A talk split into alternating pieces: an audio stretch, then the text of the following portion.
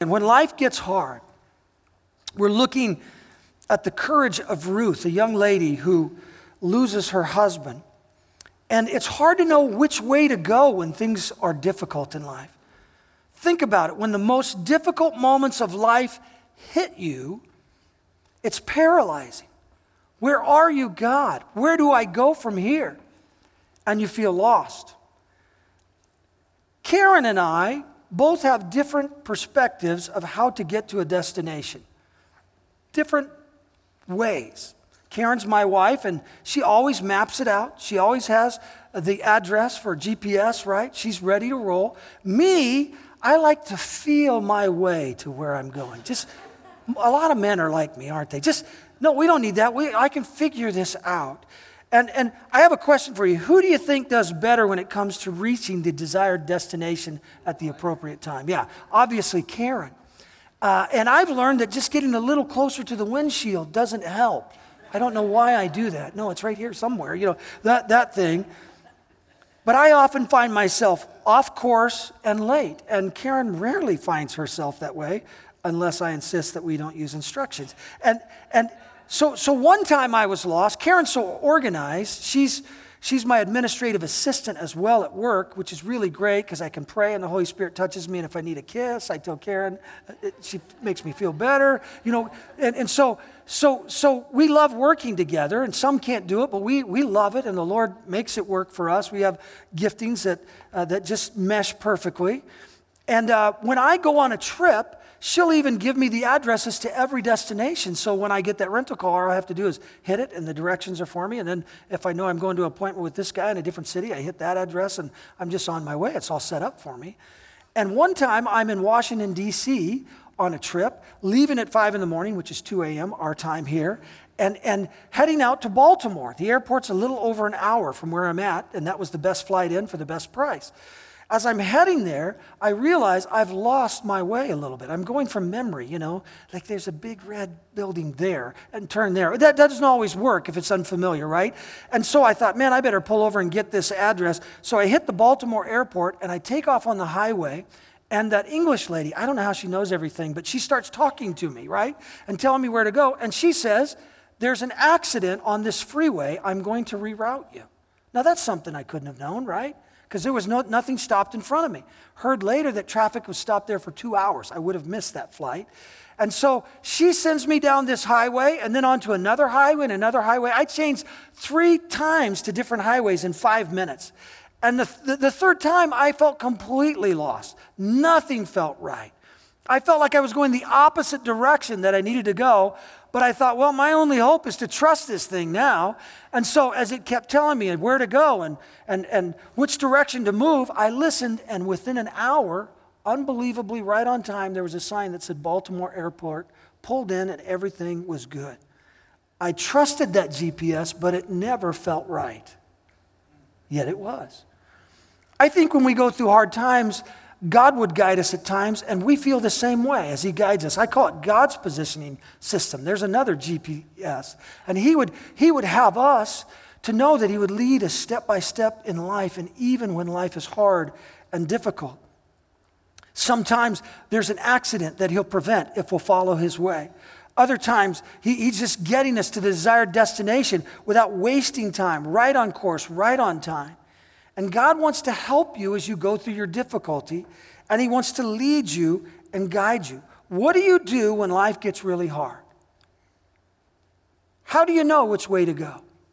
Let's look at what the word says here in Ruth 1. Here's a lady, a couple of ladies who had some tremendous pain. Now, Elimelech, Naomi's husband, remember that name, Elimelech, Elimelech, Elimelech rather, died and she was left with her two sons. They married Moabite women, one named Orpah and the other Ruth.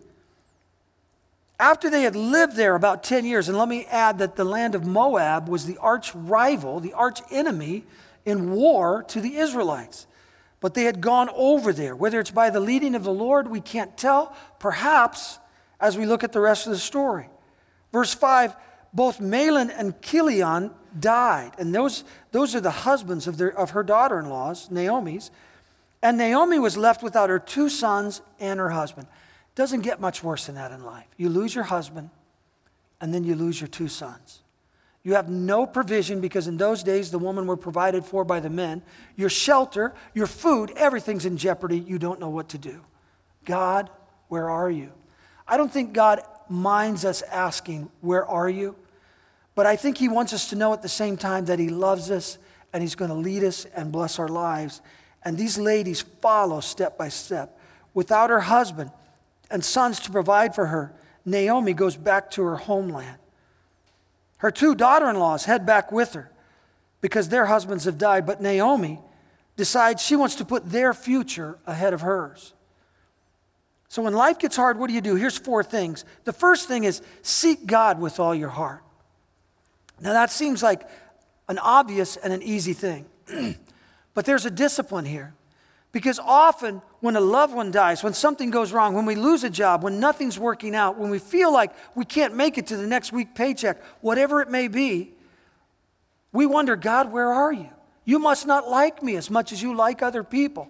I've prayed. I've talked to you. You're failing me. If we're not careful, the enemy will whisper to our spirits and tell us that we're not loved like others, and we'll start to believe that God doesn't care about us the way he cares about others. Maybe if it's an, a, a healing, someone gets a healing, but we didn't get a healing. And we say, God must love them more. Look, God's, God's sovereign. He does heal, but He does it in His time, His way. Sometimes He heals immediately, sometimes He has purpose in the pain for His glory, as we will see here. But He's good and He cares about us. And so the temptation is to say, You don't care, when, when what we need to do is seek Him with all of our hearts and believe that He's good. Ruth 1, verse 8 Naomi said to her two daughters in law, Go back, each of you. She's putting their welfare ahead of hers. Go to your mother's home. May the Lord show you kindness, show kindness to you as you have shown to your dead and to me. May the Lord grant that each of you will find rest in the home of another husband. One of the daughters in law, Orpah, goes back, but the other, Ruth, it's a different story for her. Verse 15 Look, said Naomi, your sister in law is going back to her people and her gods. Go back with her. But Ruth replied, Don't urge me to leave you or turn back from you. Now, listen to this declaration. She's not only saying, Naomi, I'm with you, but she's saying to Naomi, I choose to follow your God. Naomi had told her about God, the one true God. And she says in the scriptures, this is Ruth saying back to Naomi, Where you go, I will go. And where you stay, I will stay. Your people will be my people, and your God will be my God. She's choosing him too. Where you die, I will die, and there I will be buried. May the Lord deal with me, be it ever so severely, if anything but death separates you and me. When Naomi realized that Ruth was determined to go with her, she stopped urging her. Have you ever been there in a deep trial like these ladies? When you don't know what to do and you don't know where to go? Perhaps you even feel lost. What are you to do at a time like this? Seek Him with all your heart. Turn to the one true God and know that He will have the answers. Ruth must have heard Naomi speak of God. She must have heard that there's more to this life, there's heaven, and that God can bless even beyond the worst of times. Deuteronomy 4:29, it's a word for all of us. It says, "But if from there you seek the Lord your God, it's talking about that hard place, you will find him if you look for him with all your heart and with all your soul." I didn't say it in the other services, but I'll tell you this that when my wife and I feel that we need a breakthrough somewhere, whether it's direction, whether it's God touching someone we love, and, and, and we get serious about it, we fast and we pray.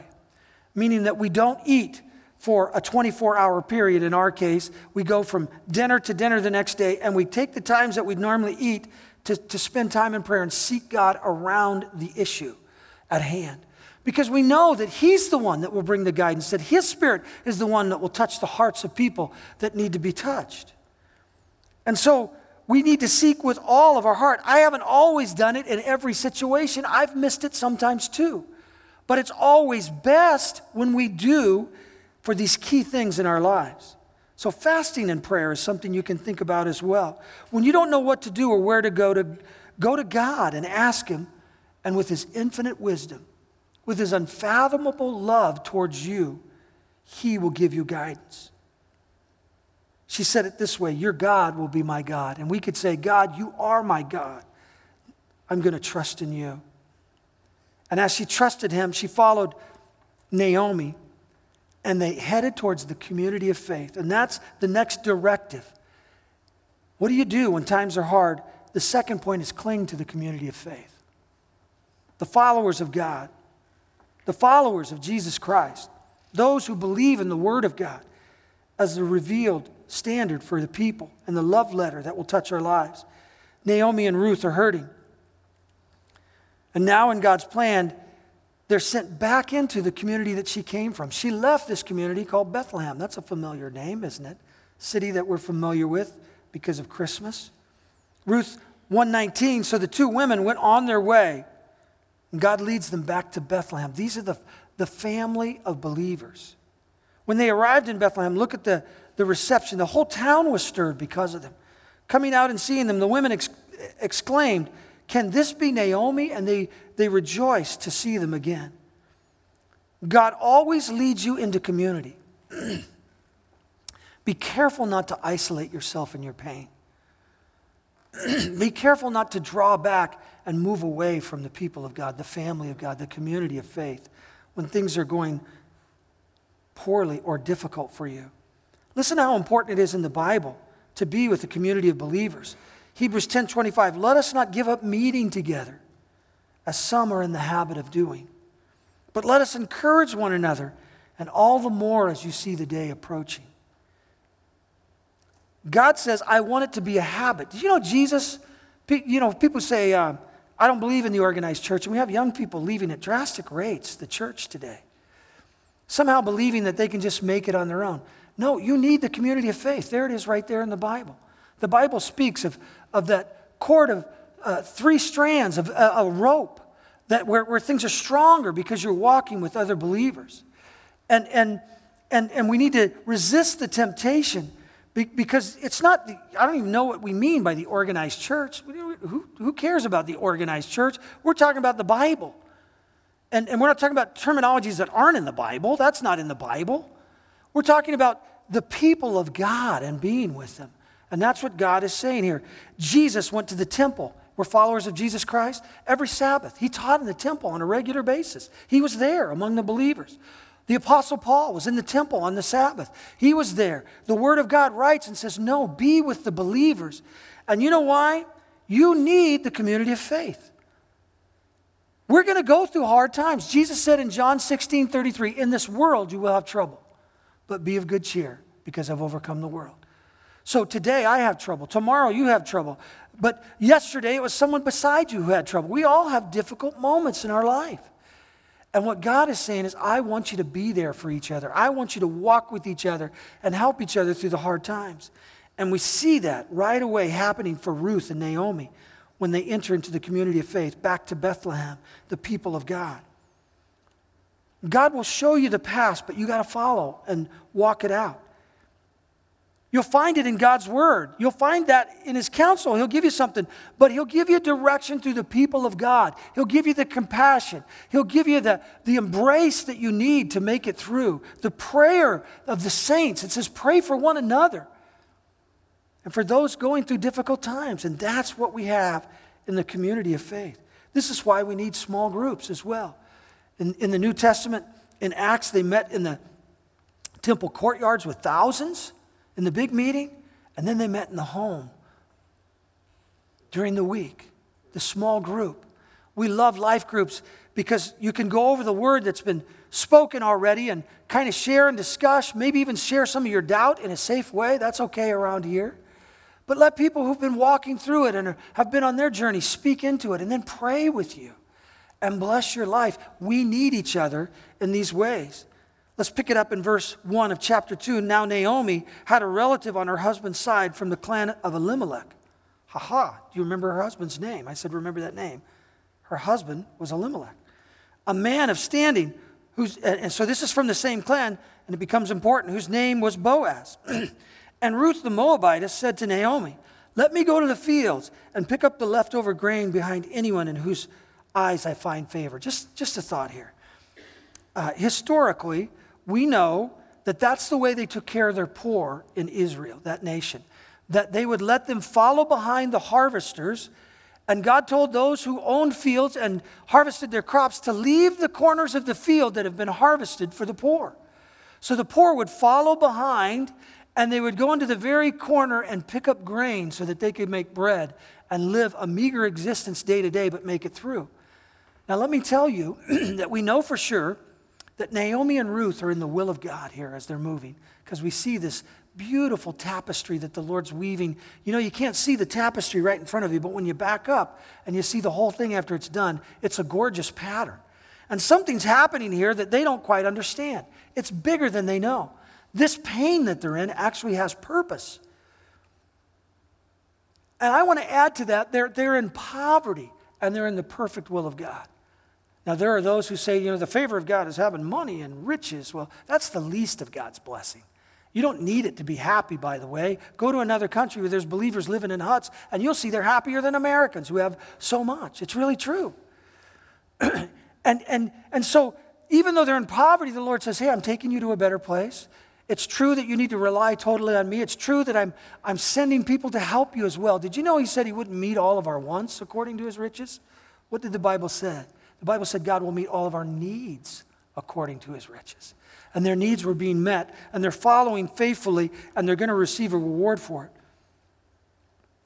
So she goes to the fields to pick up the leftover grain, and let's pick it up from there. Naomi said, You're right, Ruth. I want you to go and do that. Go ahead, my daughter. Verse 3. So she went out and began to glean in the fields behind the harvesters. As it turned out, she found herself working in a field belonging to Boaz who was from the clan of Elimelech. Just then Boaz arrived from Bethlehem and greeted the harvesters. Now, this is the property owner, the business owner. And he says to the harvesters, The Lord be with you, the Lord bless you. It's revealing what kind of man he is already. And they called back to him, or they called that back to him. And so, verse 5 Boaz asked the foreman of his harvesters, Whose young woman is that? And the foreman replied, She is a Moabitess who came back from Moab with Naomi. She said, Please let me glean and gather among the sheaves behind the harvesters. She went into the field and she's worked steadily from morning till now, except for a short rest in the shelter. So Boaz said to Ruth, My daughter, listen to me. Don't go glean in the other in another field, and don't go away from here. Stay here with my servant girls. Somehow there's a physical attraction, I think, going on here that is obvious. But I think it's bigger than that. The first time I saw my wife, Karen, I think the Lord can give us an impression of who that one is that we're supposed to be with and even guide us in that process, one of the most important decisions in life. Can I tell you this? Um, that, that, that decision should include someone who's following after God with all their, their heart. Otherwise, they might lead you astray in a different way. When I first saw Karen in, in, in a setting, one of the first times I saw her, it was at church, and I thought she was beautiful, which, you know, does, everybody does. And, and, and except for maybe her, but she is. And, and, and I thought she's beautiful. I thought she loves the Lord.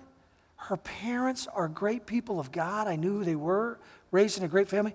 And my thought was she was raised Pentecostal, which is the way that I was raised. And I thought, hey, those things are good. Then I had this thought I'd like to marry a girl like that someday. And I'd never thought that before in my life. I believe the Lord put it in my heart at that moment. And you know, in retrospect, we can see that that's true because there's, there's been a lot of years 33, 34. What is it, Karen? I should know this. 33. I had it right the first time. 33, and I hope for a 34th after that. And, uh, and, and, and, and the Lord's giving him a sense of it here. He, I don't even know if he knows that it's the leading of the Lord drawing him to this woman. This story's bigger than what you can just see on the surface here. I love it that Ruth finds herself in a field accepted. It's a big deal to her. By the way, you kind of get the idea that Ruth doesn't ever get this. She doesn't even know this man's attracted to her. It's Naomi having to say, hey, trust me in this. You need to do this, right? Uh, he's, he's interested. And you kind of get that feel as you go through the, through the story that the mother in law has to lead her and guide her because she's kind of clueless about what's, what's happening with the attraction here. But how good it must have felt to her just to be accepted in a foreign land that the boss of the place where she says, Yeah, take, take that for yourself. Stay close. You're accepted here. And that must have alone felt great just to receive from the owner of the fields. But, not, but there's something bigger. There's a love story here that's going on that's incredible. And there's something even bigger than that that we'll see. But God never leads you into isolation. She comes into the community of faith, and the Lord starts to work with those people around her that love God and lead her. The worst thing you could do is isolate yourself. Now, I'll tell you that I can understand that temptation um, to isolate yourself. When, when I am in pain, I really don't want anyone to know about it. I, people deal with their pain differently, and I'm not saying it's good, I'm just saying it's true that I really don't like to share my pain with other people because I don't want you to feel sorry for me. I don't want you to worry about me. I'll even try to convince myself that God is big enough to help me through this, you know, without everybody else. And I've had to resist that temptation along the way because it's not the best place to go. I don't think you should always share with everybody what's going on with your life, but there are a few that God would call you to share with so that they might pray with you, encourage you, help you with what you're going through. And again, back to small groups and life groups. This is a place where these things can happen. I know it can happen beyond that, but that's a good place. So think about that when we sign up for life groups in this coming fall, in September. So, I've learned that I, I, need to, I need the community of faith too. I need to show people that there are times that I'm weak. I've had a bad week this week. I really have. It's been some very difficult things. Some of you have had worse weeks, I'm sure. But we need each other. And I remember when we were going through a trial a couple years ago, and I know I've shared about this, but it just came to my mind on community of faith again and what it's meant for our family. My daughter had gone through a surgery called an ocular decompression where they took her eyes out of her head be, uh, because they were bulging because of Graves' disease, and they, they, they had to take out fatty matter and put them back in and sew it up. And, and she had migraines, and, and there was a lot of fear there because there's no guarantee about what you're going to look like when you come out of this surgery. They're just going to do their best. It was emotional for her, emotional for me. I was asking God to please let me take it. Have you ever done that for your kids? He, it's not the way He works, but Lord, me, not her. But He kept telling me, I'm, I'm doing something in her, trust me. And then I had cancer surgery where, where uh, I think I've had, I don't know, 150, 200 stitches in my lip and four, four surgeries since then. That's part of why I've grown this for now. This meaning this majestic beard that you're looking at right now. and um, we, we, we kind of weren't telling everybody what we were going through, just, just a few. And someone came from the church and said, You know, we heard you're going through it. Can we gather at the end of the third service and pray for you? And I said, Well, sure. We'd love that. Third service, I don't know, 50, 70, 80 people gathered around us after the end of the service. I asked to wait till the service was over, and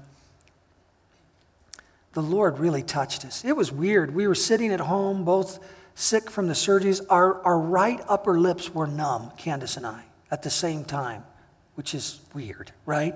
But it was just going on. And when you guys prayed for us right here, the Spirit of God touched us and covered us. And it's such a beautiful picture of the family of God as you gather around. And God doesn't want this just for me, He wants it for all of us. And we all have it here if you lean into it. These people will love you and bless you and help you. The community of faith is needed by all of us. And a word was spoken by a precious believer. She didn't say it so everyone could hear, but she whispered in my ear. And it's, it's, meant, it's meant a ton to me through time. Because what she said was, and the Lord was addressing our fear. You know, He uses words, right? He gives words of knowledge, words of prophecy. These things are still for today. And how do you know that it is? Because it's beautiful in the moment and it resonates in time. It keeps coming back to you. You can judge those things, but that's how you judge. How's it feel in this moment? Is that according to the Word of God? Would God say something like that? How'd that feel? And how's it resonate through time? But she whispered into my ear, the Lord is saying that, that, that I'm going to read it because I wrote it down. What is, is not what will be. That was the word.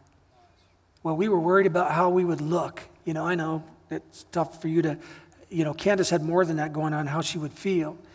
Um, but my goodness, how wonderful it was to receive the blessing of the community of faith. And God wants that for you, and I want that for you as well. Ruth 2:11. Now let's look at that. See how she's clinging, how, how, how um, Just simply clinging to community helps. Look what happens to her. Boaz replied, I've been told all about what you've done for your mother in law since the death of your husband, how you left your father and mother and your homeland and came to live with the people you did not know before. May the Lord repay you for what you have done. May you be richly rewarded by the Lord, the God of Israel, under whose wings you have come to take refuge. What a beautiful um, line that's just poetic refuge under the wings of God. We find that as we come to the community of faith that God is there and his people are there to cover and to bless. Ruth and Naomi are in this terrible place of not yet being delivered. Maybe there's someone here today. You're right in the middle of the journey and it doesn't feel so good. Not yet delivered. But I say not yet delivered with hope today. Because as we cling to God, as we cling to the community of faith, as, as we learn, as we grow, as we seek Him, He guides us and He helps us. And you may be wondering where He is. Well, I want to tell you, just like He was working for them, He's already working on your behalf. Your story is being written, and a, and a good conclusion is coming as you walk with Him, trust Him, and walk with the people of God. Follow step by step, day by day, and you will find that He'll deliver you. Stay anchored to Him, stay anchored to the community of faith, and God will bless your life. The third directive, and I've got to move faster here find a mentor. One day, Ruth 3 1, Naomi, one day, Naomi, her mother in law, said to her, My daughter, should I not try to find a home for you where you'll be provided for? Is not Boaz, with whose servant girls you've been, uh, with whose servants girls you have been, a kinsman of ours? Tonight you will be winnowing, he will be winnowing, I'm sorry, barley on the threshing floor. Wash and perfume yourself. She's telling him, Girl, you get yourself ready because you're about to get a man here and put on your best clothes. Then go down to the threshing floor. But don't let him know that you are there until he's finished eating and drinking. And when he lies down, note the place where he's lying. Then go and uncover his feet and lie down. And he will tell you what to do. And listen, she's, I'm talking now about the, the third one find a mentor. She says to her mentor, Naomi, I will do whatever you say. You say, well, that's a little much, you know, someone leading me, telling me everything. I don't think that's the, the point here. The point is that through a mentor, she found a word of God that she felt really was true and she followed. And Ruth answered, so she went down to the threshing floor and did everything her mother in law told her. We need mentors. In our grow model that we've put before you in this new season, and the second level is find a mentor. The third level is be a mentor, as we're asking people to, to, to measure your growth by the way you're, you're reaching out and loving and blessing. And the mentor must be a godly person who's not self centered. Naomi was all about her daughter in law's welfare. She was looking out for the good of Ruth and, and even Orpah. But God uses mentors and He helps make men and women greater men and women of God. But we need to humble ourselves and recognize we need someone in our life to help us. I told some of the older people in this church, and I say that with great respect because the Bible has such great respect for elders.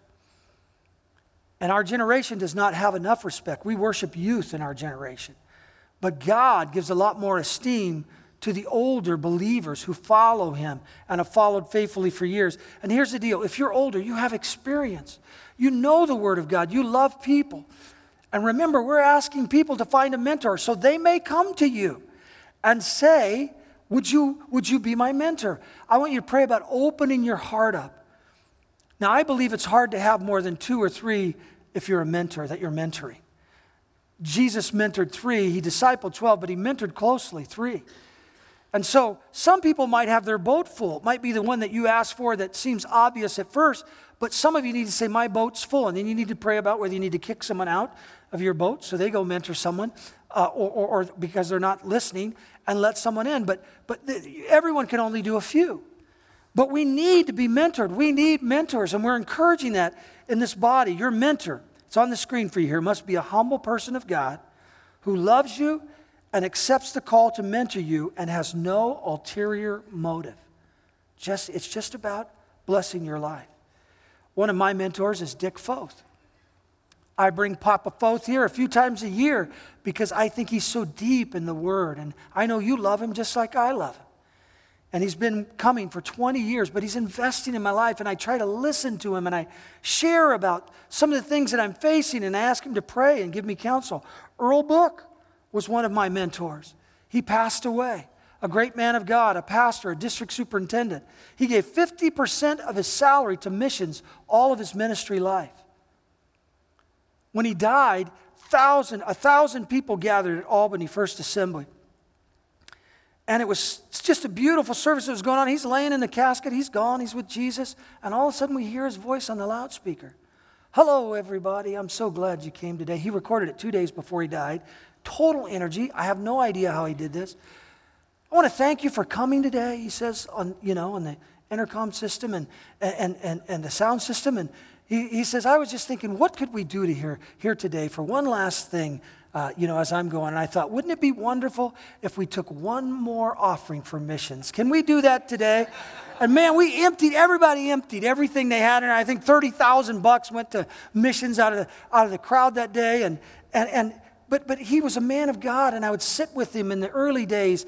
You, you know, I've been here almost 23 years as senior pastor, and for those first eight or 10 years, I'd say, Pastor Book, this is going on, and we're thinking about building these Sunday school classes, but it's, it's $40,000 more than we thought at first. And, you know, those don't sound as big now as they did then, those numbers. But I was a little bit afraid. And he talked about the budget, and he would speak with his wisdom, and he'd say, you know, work with the elders and make sure you're getting everything through. And then he would say, you know, that sounds safe to me, son. I think that's good. You work it out with the elders and keep going in unity. And, and he just brought comfort to a young man who was scared about things. And then there's my dad, Ray Russell, who is here in the second service, who's my mentor. You know, mentors will help you go a direction you wouldn't go sometimes, and it's God's direction. You say, well, me and God are tight. You know, He's the tall one right here, and I don't need anybody else. Yes, you do. You need mentors, you need the community of faith. I remember saying to my dad, he asked me when I was 26 years old, Are you going to uh, interview for the district youth director position for the Assemblies of God. That's 200 churches, 70 youth pastors, 34 events a year with 10,000 kids. Are you going to interview for that position? Because they asked me to. I said, No, Dad, I'm not going to interview. And he said, Why? I said, Because I'm so young and those other youth pastors have been around forever. They're the best youth pastors in the state. I wouldn't even choose me on this one. I'm not going to interview. And he said, Hey, didn't you tell me last week that you'd walk through every door that the Lord opened just to see if that was the door? And I said, yeah, I guess I did say that. He said, Well, this is an open door. Son, walk through it. If it's not the Lord, He'll show you, and it'll be a good process for you anyway. Even if you don't get it, it'll be great. And just to go through the interview process, it'll be a good experience. So I went and saw 16 presbyters in blue suits. It was really scary as we talked about this position across the state. And, and they said, What would you do if you became district youth director? And I said, as honest as I could, I have no idea. And they all cracked up. They, eh, but somehow, some way, I was the David behind the scenes that no one would have chosen for that position. And God brought me into that. And there were six amazing years where thousands of kids came to Jesus Christ across our state. Just wonderfully productive years. I might not have done it had not I listened to my mentor who said, You need to interview. I thank God for the way he put the word deep in my dad's heart. I wish everybody had that. I know you don't, but there's a mentor who'll come alongside you the same way that God would lead you to. Get a mentor, someone who's more spiritually and emotionally mature than you, someone you can trust, someone who's steeped in the scripture, and ask them to walk with you. Look on the screen. Mentoring is something Jesus did with at least three of his disciples. He mentored Peter, James, and John more closely than the other disciples. And not only were they blessed, the whole world was blessed through them. And that leads us to our last directive God would give us when life gets hard. Trust God. Trust that God is still going to bless your life. And I say this because if you're going through a hard time, the temptation of the enemy is to whisper in your ear and say that God doesn't love you, right? That God doesn't care.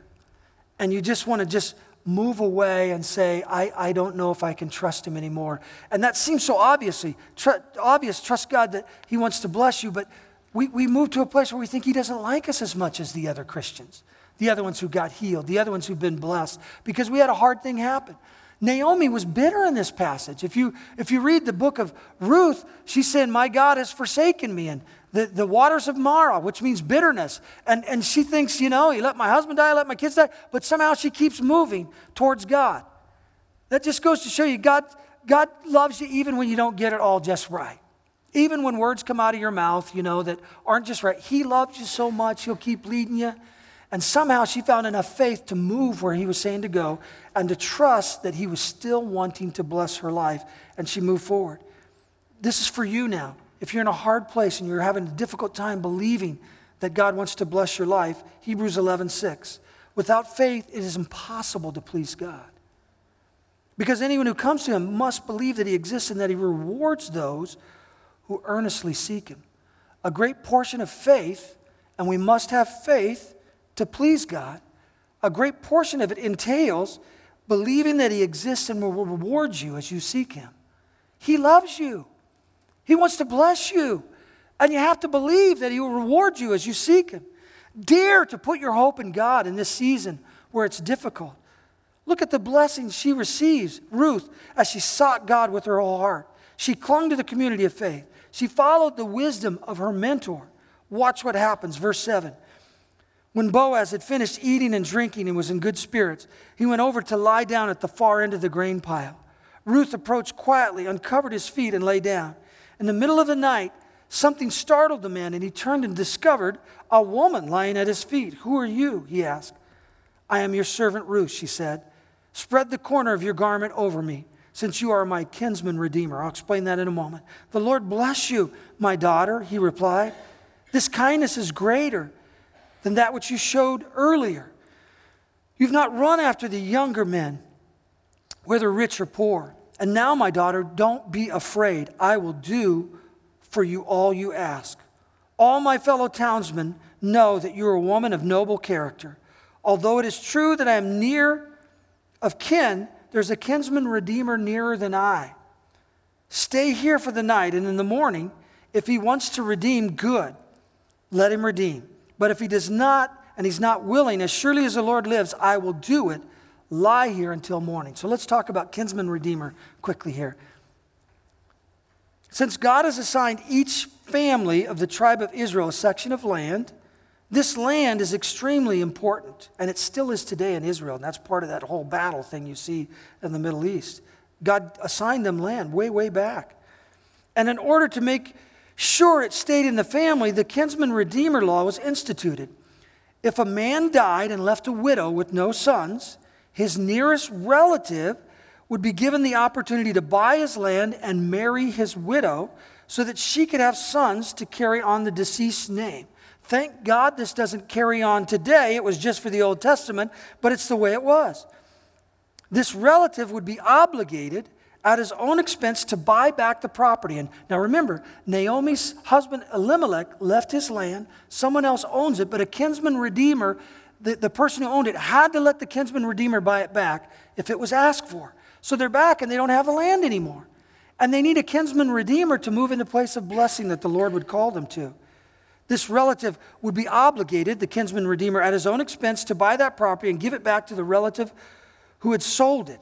If the nearest relative refused to be the kinsman, then the next closest of kin would take on the role for the redeemer. I know it's a little complex, but I'm giving it to you believing that you're extremely intelligent. There, there was a catch, however, to all of this. The kinsman redeemer couldn't make the decision to redeem on his own, he had to be asked by the widow.